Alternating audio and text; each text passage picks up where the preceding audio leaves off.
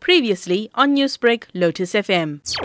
Well, I think, you know, it's important that we have honest and politically principled conversation about Malema. I think it's not unusual that Malema flip-flops when it comes to the issue of race. And I think it's also clear as we approach an election that the opportunism of Malema will kind of surface more and more. Malema has proven several times, on the one hand, he speaks out against corruption, but on the other hand, there are several cases of corruption that have been faced against him. So I think in essence, his flip-flopping on the race debate is really about wanting to attract votes in the Indian community. And I think this talk of going into Chatsworth and Phoenix and mobilizing, I don't think is going to garner much support at all. You're talking about garnering support in the Indian communities, but why would you say that the EFF are suddenly working hard to garner the support in places including Chatsworth and Phoenix?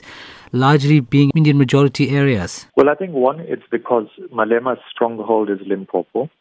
Uh, he's trying to gain more support in Johannesburg and Gauteng generally. But I think KZN has been completely out of the loop for him.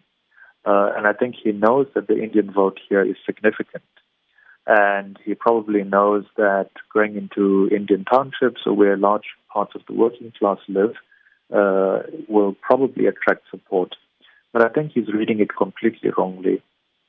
Uh, I think Indians generally, while they're not a homogenous community, uh, are taken aback by the racism of Malema, by his opportunism, uh, and I think generally, even if they don't surface it openly, uh, there are even comparisons of Malema to uh, the Ugandan example. You know, so I don't think Indians in KZN generally will consider turning to the EFF. Newsbreak, Lotus FM, powered by SABC News.